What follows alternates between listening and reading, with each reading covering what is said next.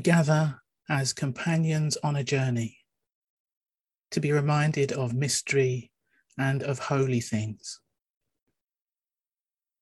We gather to see each other's faces, to be reminded of the possibility that even in our essential aloneness, we may connect with each other. We gather to weave and reweave community that is animated by the mystery of life. We gather, Spirit of Holiness, to feel your presence, to worship, to listen, to gain insight and courage, and to celebrate the journey we make as companions. These words by Elizabeth Birtles welcome all those who gathered on Zoom this evening for the opening worship of this year's online summer school. This is the second year in a row that we've had to hold summer school online instead of in the Nightingale Centre at Great Hucklow, which has been its home for 25 consecutive years before that, until the pandemic intervened. We will be back quite a few of us gathered here tonight will be long-standing summer school enthusiasts, those who come back time and time again, for whom this week in August is a regular fixture on the calendar. And I'm sure there are also plenty here tonight who have not yet had the chance to experience the full embodied summer school experience. And perhaps you're wondering what all the fuss is about. The in person, 24 7 intense experience of spiritual community that is summer school that is hard to convey in just a few words. Suffice to say, when we're in Hucklow, there is an extraordinary array of engagement groups and workshops, worship and talks, which take us deep into life's ultimate questions and which form lasting bonds between the participants. We can only offer a fraction of summer school online, I'm sad to say. But over the coming week, we have got a fine array of speakers lined up to take on a great theme. Before I go any further, I should mention a few practicalities. Um, there was a link to the order of service in the email that we sent out, so hopefully you can access that if you want to keep track of where we are and what we're up to. We're going to keep you all muted throughout the service, so um, hopefully that will avoid any distractions from accidental unmuting and it will allow you to sing with uh, gusto. We're also going to keep the chat box closed for most of the evening for the same reason, but we will open it during the closing music for your uh, responses, particularly responses to the question, why are we here? Please remember that if your camera is on, we can see you. Uh, so if you go wandering about the house, please turn it off. Subtitles will be available uh, via the live transcript function on Zoom. They are automatically generated, they might be a bit hit and miss. Uh, there might be some amusing uh, mistranslations. And if you can't stay for the whole service or your connection is playing up, don't worry. We are recording this service um, it should be available tomorrow if you need to catch up. So tonight's service is intended to gather us as a virtual community for this week and to introduce our theme for 2021. Why are we here? Discerning our Unitarian mission in an upturned world. So why are we here? Why are we here tonight, I mean? What brought us each to log in this evening and turn our attention towards such a big question? There are so many different ways we could answer. Perhaps it's a topic that you're already passionate or opinionated about. Perhaps you're just here out of curiosity. Maybe you're here out of loyalty or duty. Maybe you were at a loose end, so you thought, well, might as well. But zoom out from that perspective a bit. In a sense, you're here tonight because somehow the path of your life brought you into contact with Unitarianism you're here because summer school exists, because a group of visionaries got it going in the first place 20 something years ago, and a chain of hands has kept it alive ever since then. You're here because Unitarianism exists, because a few brave souls dissented way back when, because their sense of religious purpose was strong enough to go against the grain. And just enough of us have been inspired by that vision ever since to keep the flame burning. So we're going to light our chalice now. Kate is hosting our chalice for the week. It's one that actually came from the Nightingale Centre in Great Hucklow, so it's a nice connection. If you have a candle to hand, I invite you to light it too. This simple ritual connects us with Unitarians and Unitarian Universalists the world over and it reminds us of the proudly progressive religious tradition of which this gathering is part.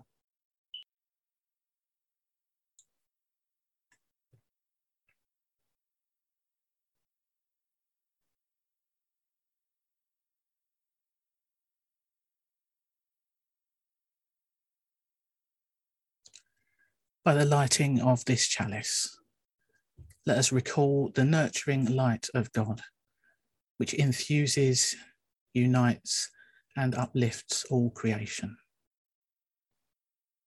Let us celebrate the nurturing light of humanity, which urges us to choose the paths of goodness, to seek our better selves. And let us celebrate the nurturing light within, which awakens deep in our being illuminating all the possibilities of who and what we may yet become.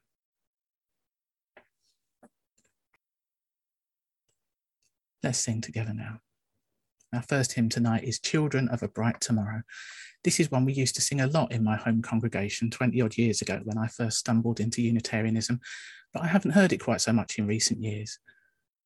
I wonder if this is due, at least in part, to the closing line, which I expect takes some people aback at least perhaps most of us don't know what to make of it. The hymn closes with the phrase, May we know our timeless mission, universal avatars. When I first heard that, I had to go home and look up what avatar meant an incarnation or manifestation of the divine. So, you know, we're aiming high with this first hymn already. Perhaps our mission is indeed to know ourselves in some sense as the hands of heart of God in the world, or the embodiment of goodness we might explore that aspiration a bit more later on and as the week goes on, perhaps. But for now, let's join in singing our gathering hymn, Children of a Bright Tomorrow.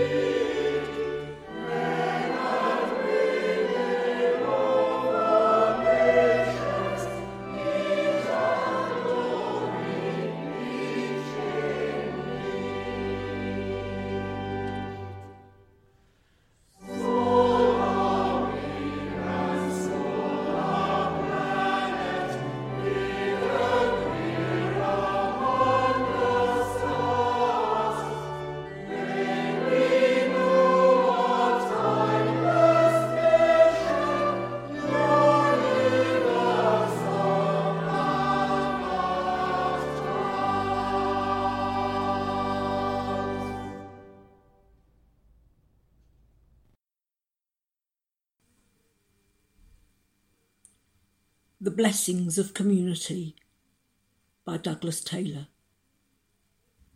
Alone in the world, I was beset with frustration and anger at the world around me. So much injustice and hatred, so little peace and freedom. I longed to make a difference. I struggled against powers and institutions, but my actions seemed insignificant and my words were drowned out. Then I came into community a religious community of hope and love. Here I found support and energy, vision and power, the authority of shared witness. And together we changed the world. Alone in the world, I was beset by sorrow and hurt in my life. So much loss and emptiness so little hope and understanding. I wept for the pain in my heart. I ached from the hardships I bore. But my tears brought little relief, and my burdens grew too heavy. Then I came into community, a religious community of hope and love. Here I found support and compassion, wisdom and grace, and the power of shared suffering. And together we made life sweeter. Alone in the world, I was beset by confusion and emptiness in my soul. So much busyness and pettiness, so little depth of connection. I shrivelled inside from want of real spiritual bonds, and my soul cried out for meaning. Then I came into community, a religious community of hope and love. Here I found support and encouragement, depth and diversity and the power of sharing the journey. And together we saved my life. For all the varied reasons that have brought us out of loneliness and into community, we give thanks. For the blessings we each bestow on one another with our energy, compassion, and prayer, we give thanks. For the blessings we become to others in need, we give thanks. And we remember that we are not alone. The Blessings of Community by Douglas Taylor.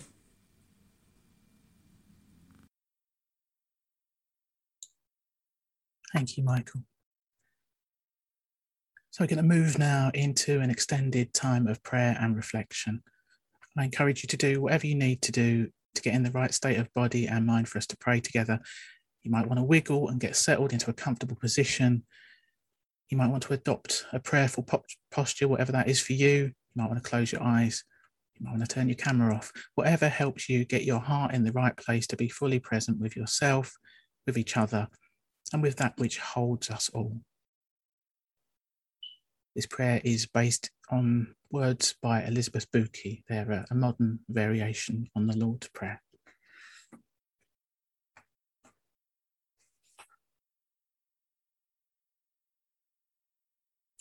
Spirit of life, God of all love, in whom we live and move and have our being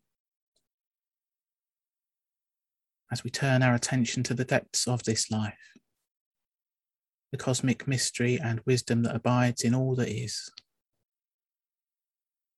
We tune in to your presence within us and amongst us.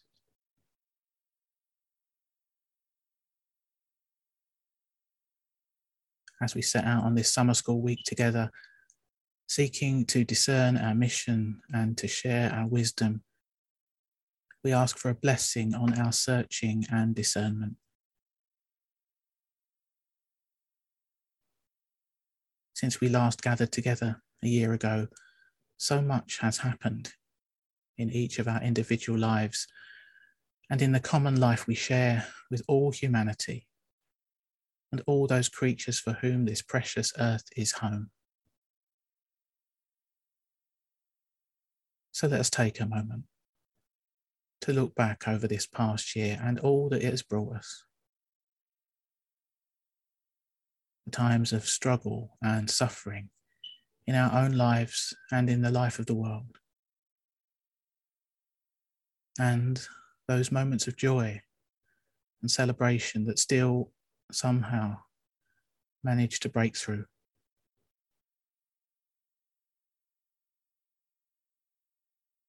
And in a few quiet moments of stillness now, let us silently bring to mind anyone we know to be in need of our prayers this evening.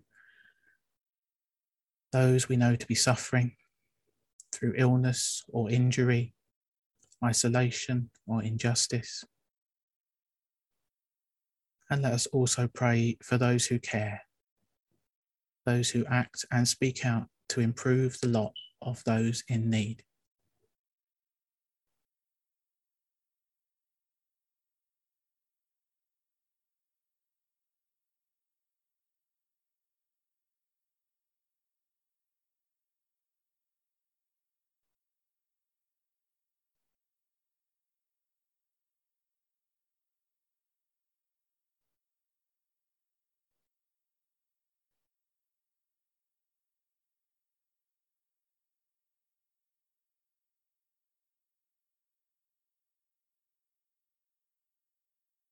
And let us now silently focus our prayerful attention on all that we can still be grateful for this evening.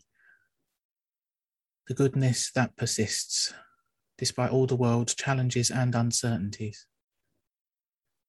All the kindness and beauty, pleasure and delight that we have known and witnessed. In this quiet moment of stillness, let us give thanks for life's persistent blessings.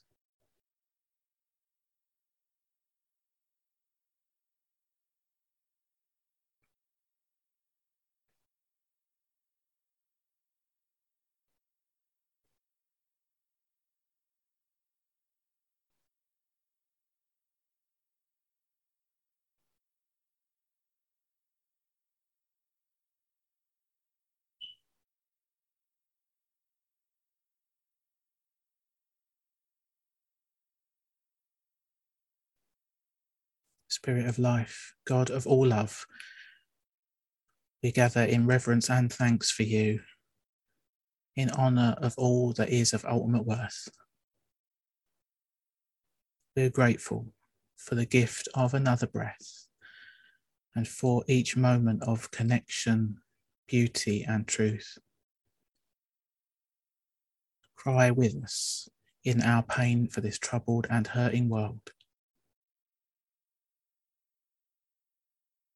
Remind us that we're loved just as we are. Remind us that we are connected with all that is. Remind us that we do not journey alone.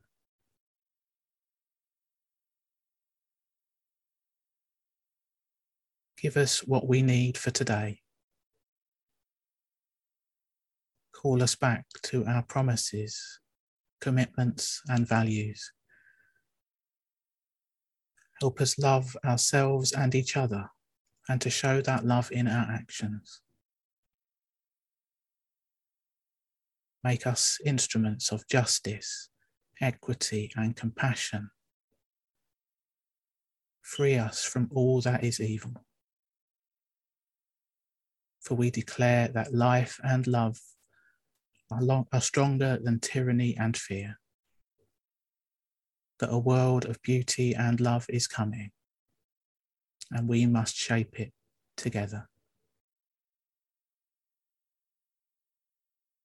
Amen.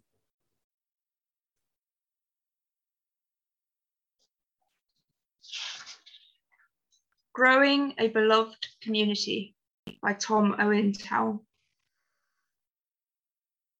This excerpt from Growing a Beloved Community by Unitarian Universalist minister Tom Owen opens with the quote from his ministerial colleague, John Buehrens, who writes, Blessed are you who know that the work of the church is transformation of society, who have a vision of beloved community transcending the present, and who do not shrink from controversy, sacrifice, or change. Blessed are you indeed. Tom Owen Towle continues My earliest formative glimpse of the beloved community was as a theological student in 1965 when Dr. Martin Luther King Jr. summoned people of faith to Selma, Alabama to create a righteous raucous. His non-violence was tough-minded and strong-hearted. It resisted wrongdoing and challenged sloth. King's mission was clear.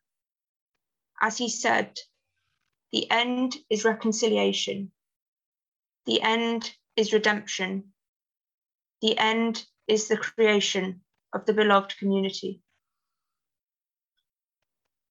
Hundreds of Unitarian Universalist civil rights campaigners journeyed to Selma, Alabama, charged by their local churches to engage in this holy work.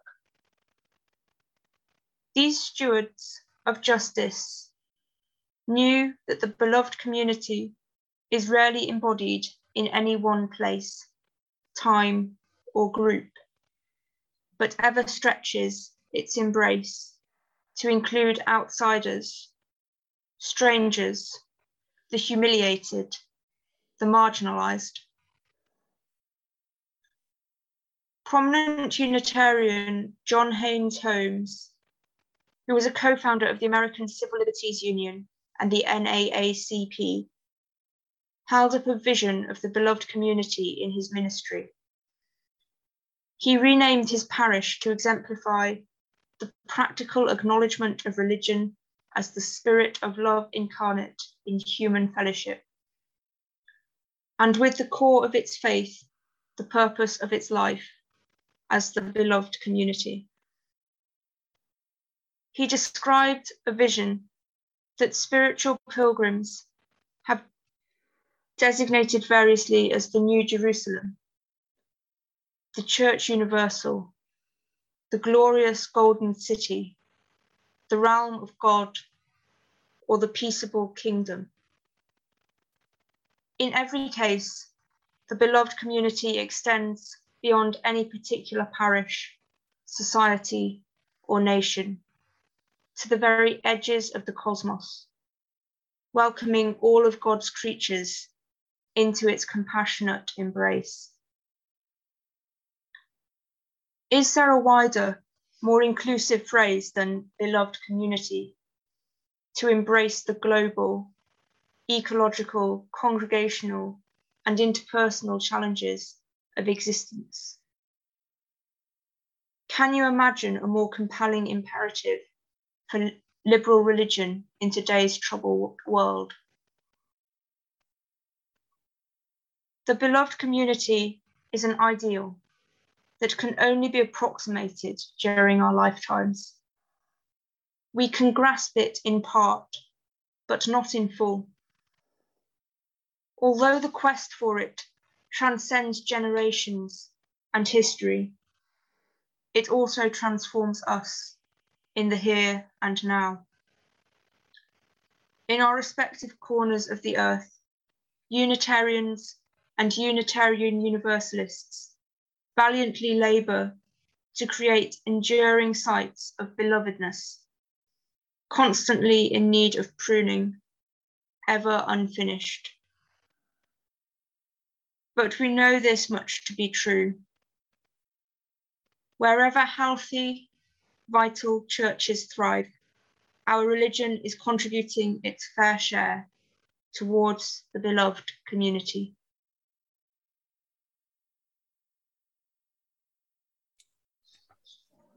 Thanks, Nicola. Let us sing together again now. Our second hymn has a slightly mournful tune, but an uplifting message, one which echoes this notion of beloved community, an ever expanding circle of love and liberation, from which no one is excluded. Please join in singing Break Not the Circle.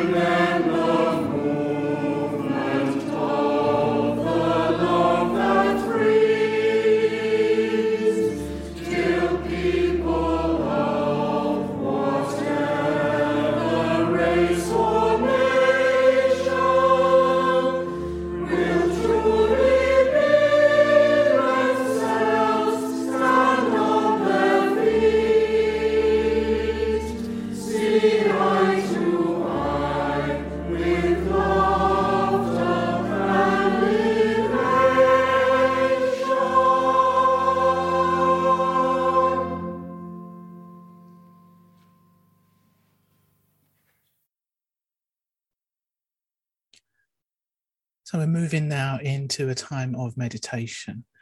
Once again, you might like to have a wiggle, get yourself into a comfy position. If you're upright, you might want to make sure your feet are flat on the ground to steady yourself. You might want to close your eyes again. Perhaps take a conscious breath. Scrunch your shoulders up and let them go. Slowly settle. I'm just going to offer a few words now, a few questions for you to ponder as we enter into a few minutes of shared silence. And during the silence, we'll have the chalice cam up on screen. We'll have some gentle music to take us out of the silence. And these words, these images, the music, they're just an offering. You're free to use this time to meditate in your own way. So, as we enter into this time of shared stillness, I invite you to ponder this cluster of questions and feel free to just follow whichever prompt most speaks to you. Why are we here? That is, why are we here as a church? What is the purpose of our existence? What difference should we as congregations and as fellowships be making to the world? What is our mission? What do you understand our ultimate guiding purpose to be? Why are we here? Let's take these questions into a few minutes of shared stillness.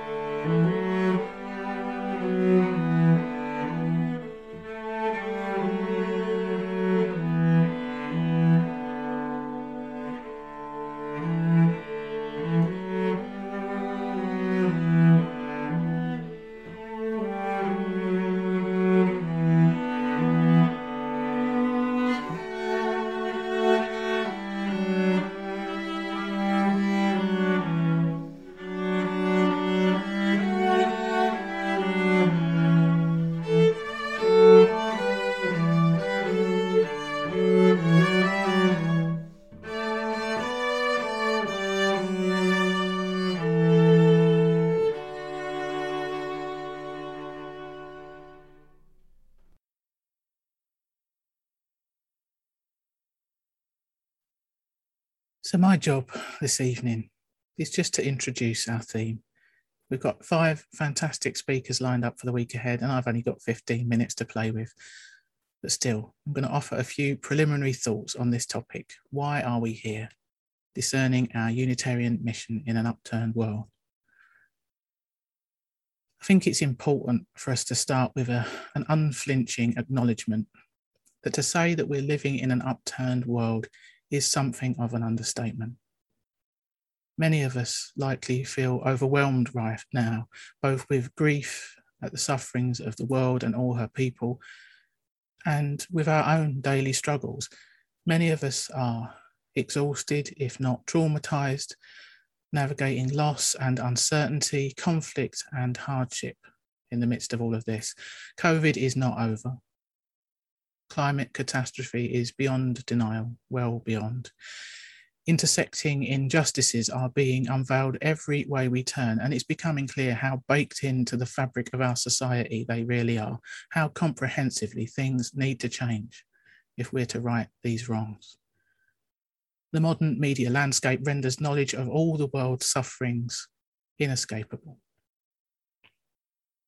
Just this week, I read a piece by the Lutheran minister Nadia Bolz-Weber, which reflects on all this. She writes, I used to live in a very old apartment building with super sketchy electrical wiring. Were I to audaciously assume that my hairdryer could run while my stereo was on, I would once again find myself opening the grey metal fuse box next to the fridge and flipping the circuit breaker. My apartment had been built at a time when there was no such a thing as an electric hairdryer, and the system shut down when modernity asked too much of it. I think of that fuse box often these days because, friends, I just do not think that our psyches were developed to hold, feel, and respond to everything that's coming at them right now. Every tragedy, injustice, sorrow, and natural disaster happening to every human across the entire planet in real time, every minute of every day.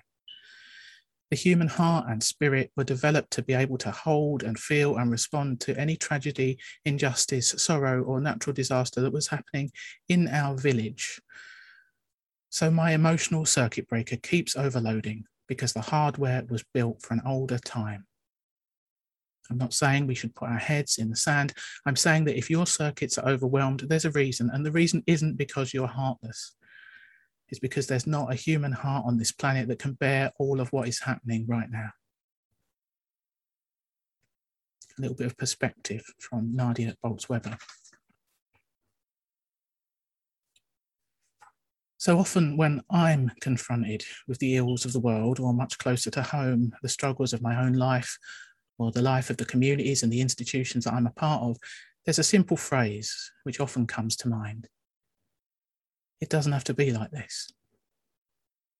It doesn't have to be like this. It's a simple phrase, but a powerful one, because so often the temptation is to be fatalistic, to assume that the way things are is the way things have to be, but it doesn't have to be like this. We could collectively choose to organize our lives, our institutions, our societies in a way that better serves the common good, in a way which serves human flourishing and the health of the planet.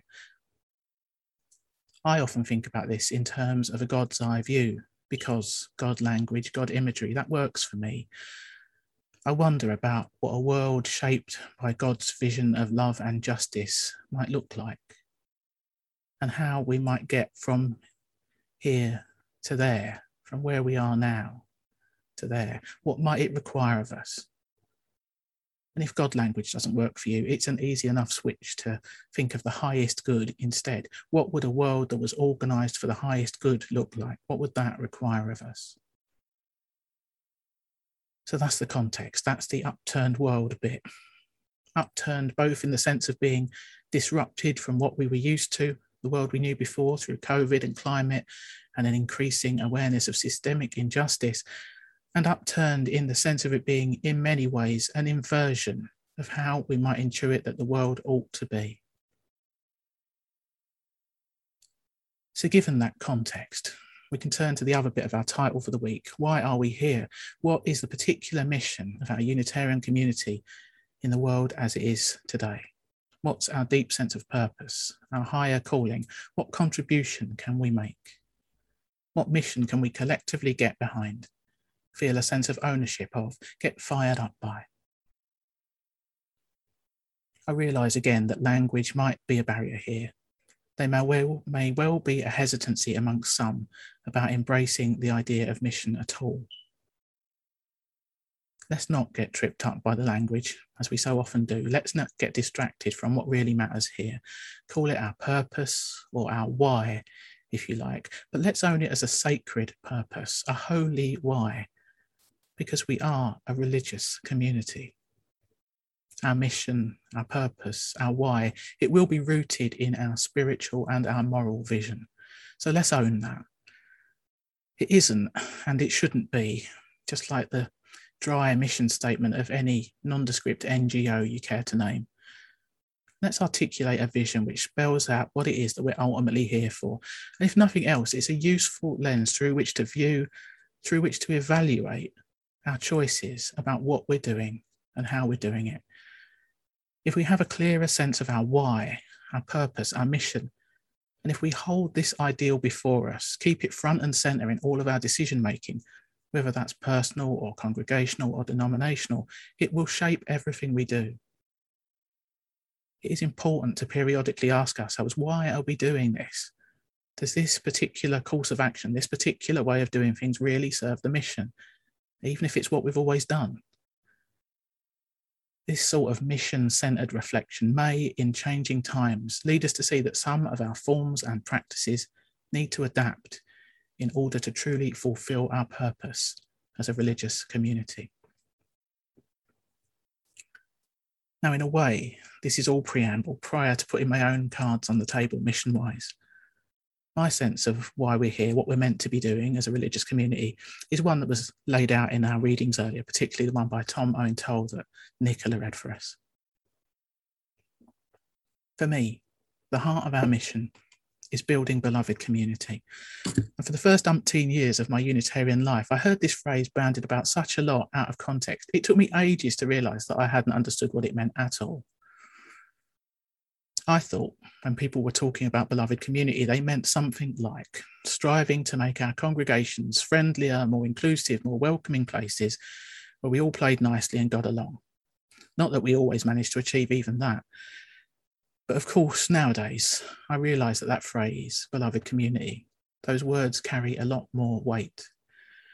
To speak of the beloved community with a big B and a big C, in the way that Martin Luther King famously did, that is to hold up a vision of a world transfigured by love and justice, the world as God would see it. And as we heard in the reading earlier, there are many other names that gesture towards much the same vision. Take your pick the kingdom or kingdom of God, shalom, paradise. If you've read Stephen Lingwood's great book on Unitarian mission, we may hear more of that on Thursday. Perhaps you'd prefer to characterize it more simply as a better world. Each of these images, each of these metaphors has its own resonances, and some may appeal to you more than others. But again, let's not make the mistake of getting hung up on the language or have the vanity of small differences get in the way of discerning a coherent vision here. They all point towards a world where love and justice reign. A transformed world where all are liberated, set free from oppression in all its insidious forms. All of us enabled to live as our whole, authentic selves and flourish in our fullness. That is it. And what a dream that is. if this vision of the beloved community or the kingdom of God or shalom or paradise, if this is one that speaks to your heart's longing as it does to mine, that deep longing for love and justice and liberation, if you too have a sense like I do that this should be the vision that shapes our Unitarian mission, then we have to ask ourselves what would this mean in practice? What would it look like for our congregations to be building beloved community, as I'm sure many of them already are. There's a quote from Rebecca Parker on this. She's a prominent Unitarian Universalist and also United Methodist minister. This quote is one I find particularly compelling, and I've really taken it to heart. She shares a vision of how our congregations can be communities of resistance, countercultural habitations in which people learn ways to survive and thrive that can resist and sometimes even transform an unjust dominant culture. They're an embodied experience of covenant and commitment which ground life in shared rituals that nourish and strengthen people spiritually, emotionally, psychologically, and intellectually, providing a deep foundation for courageous and meaningful living. There's a lot there, and I love it so much that I'm going to read it again. Congregations can be communities of resistance, countercultural habitations in which people learn ways to survive and thrive that can resist and sometimes even transform an unjust dominant culture. They're an embodied experience of covenant and commitment which ground life in shared rituals that nourish and strengthen people spiritually, emotionally, psychologically, and intellectually, providing a deep foundation for courageous and meaningful living. For me, this ties it all together. This sense that we're living in an unjust culture, but that it doesn't have to be that way. That in small communities of resistance, we can practice a different way of living, one that's in alignment with our values and alignment with that vision of beloved community. Even if we're just a small, flawed microcosm of beloved community or an outpost of paradise, I like that one too. In such communities, we can tell the truth about the grief and the overwhelm that we're experiencing. And as our opening words tonight said, we can gain insight and courage from the journey that we make as companions we can practice grounding our vision of love and justice and liberation in the messy but meaningful reality of living alongside other mixed up human beings in all of their, all of our glorious complexity, showing solidarity and offering practical support as we each attempt to live wisely and well. This sort of community does not arise by accident. It takes intention and care and sustained work. That phrase that Parker uses, countercultural, that is important. There are so many magnetic forces in this prevailing culture that pull us back towards unjust and unloving and unfree ways of being by default. And these forces are often really subtle, ingrained habits of being, ways of thinking that are hard to unlearn, and also material realities that constrain our life choices and drain much of that energy that we might use to resist. We know, don't we, that often in our communities, the most privileged still hold most of the power. The loudest voices often dominate the conversation and drown out the tentative offerings of the quiet. Institutional inertia means that we often do what we've always done, so we get what we've always got and we're often blithely unaware of all the barriers to participation that still exist for those who don't fit the mould. We might talk a good game in terms of diversity, but without critically examining our practice, those words are pretty empty. Beloved community is an aspiration. It is hard to live out this vision in practice, hard to create a culture that goes against the grain. But if we are to live out this vision, to build beloved community, to make our congregations little outposts of paradise, then we need to consciously, doggedly break away from the prevailing norms. And it's a bit of a hobby horse of mine, this. Key to our mission, as I see it, is the sacred practice of intentionally creating safer, softer, kinder spaces spaces that are more just, more equal, more truthful, spaces where every voice is heard, where we resist privilege, redistribute power, practice consent, and give up on pretense, so that all can be authentically present as we truly are. I've experienced flashes of this reality from time to time in our Unitarian communities, most often at summer school, in fact, possibly because it's a bit easier to live up to such high ideals if you know you've only got to hold it together for a week in August, let's be honest. But also, I've experienced it in various engagement groups and in groups like Heart and Soul. And, you know, now is probably not the moment for me to evangelize at length about the transforming power of engagement groups. Don't get me started. But I will just say that for me, such small groups are the key spiritual practice by which we Unitarians might make this vision of beloved community a reality. The key intention of groups like these is to cultivate right relationship with self, with others, and with God, or however you prefer to characterize that larger reality which grounds and holds us all. At their best, these groups are carefully structured to be such countercultural communities of resistance, groups which break the habits of behaviour that we've learned from the wider culture and which model a better way of being. They involve group covenants, which shape how we relate and make space for each other, and simple rituals and structures which ground us in that bigger reality, which remind us of the overarching spiritual purpose which we share. In these groups, we are called back again and again to our highest intentions and we're supported to realize our mission. And in truth, if you're not used to that sort of thing, they often feel clumsy and awkward at first. You might feel terribly self conscious once all your default conversational habits have been interrupted. But in time, you will notice that in these spaces, the quiet voices start to get heard, the invisible struggles start to get seen. People begin to trust one another with the deepest truths of their lives. These are places where we can be our whole selves, bringing our grief and our sorrow, our hopes and our joys, our messiness and our confusion. And we can feel safe in the sharing because we know they will be held in compassion and loving kindness. We can bring our concerns about the suffering and injustice in the world and our sense of overwhelm. And perhaps we can find the strength and solidarity, sometimes the practical help and support that we need to go on. And in my experience, the quality of relationship that we develop in these sort of groups and the habits of thought and behavior and care, they slowly ripple outwards and have a wider influence. The conscious effort towards right relationship starts to come more naturally, and the culture gradually shifts. First, the culture of the congregation, but then in humble ways, these ripples will spread beyond.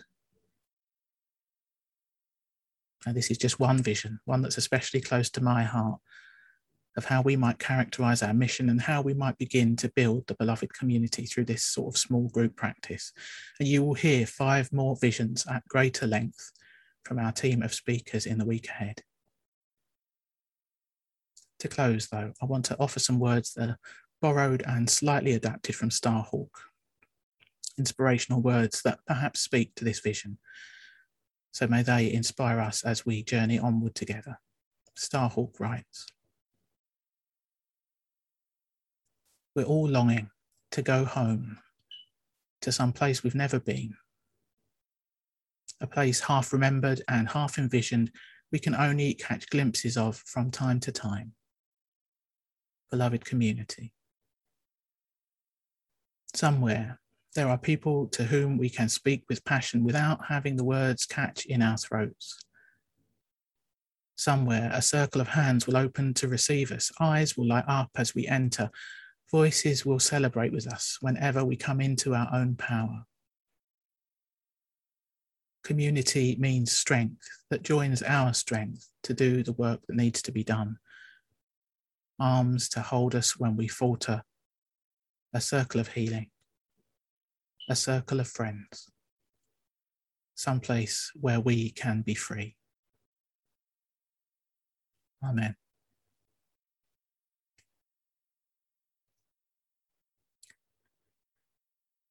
Let's sing together one last time.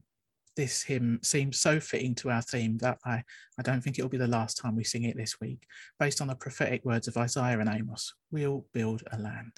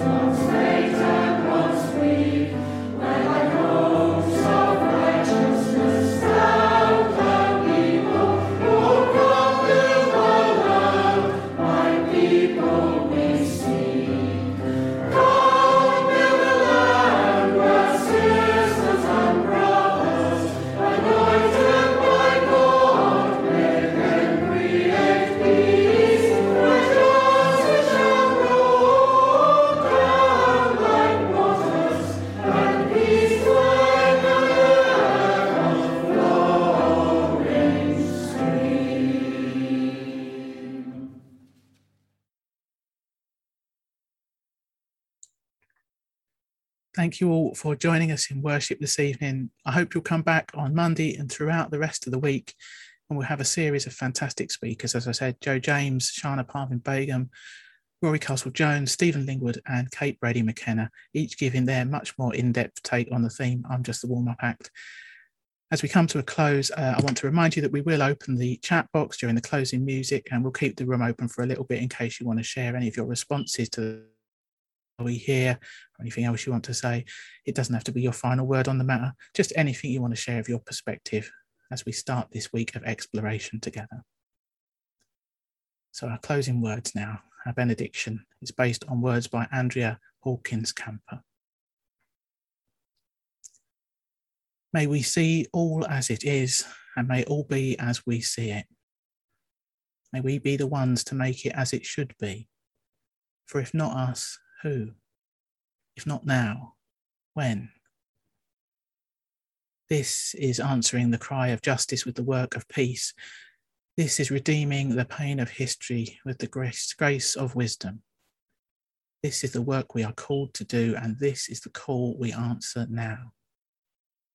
To be the barrier and the bridge, to be the living embodiment of our values, to be a people of intention and a people of conscience, to be the ones who radiate love and truth and liberation for all, to be about the work of building the beloved community. May it be so for the greater good of all. Amen.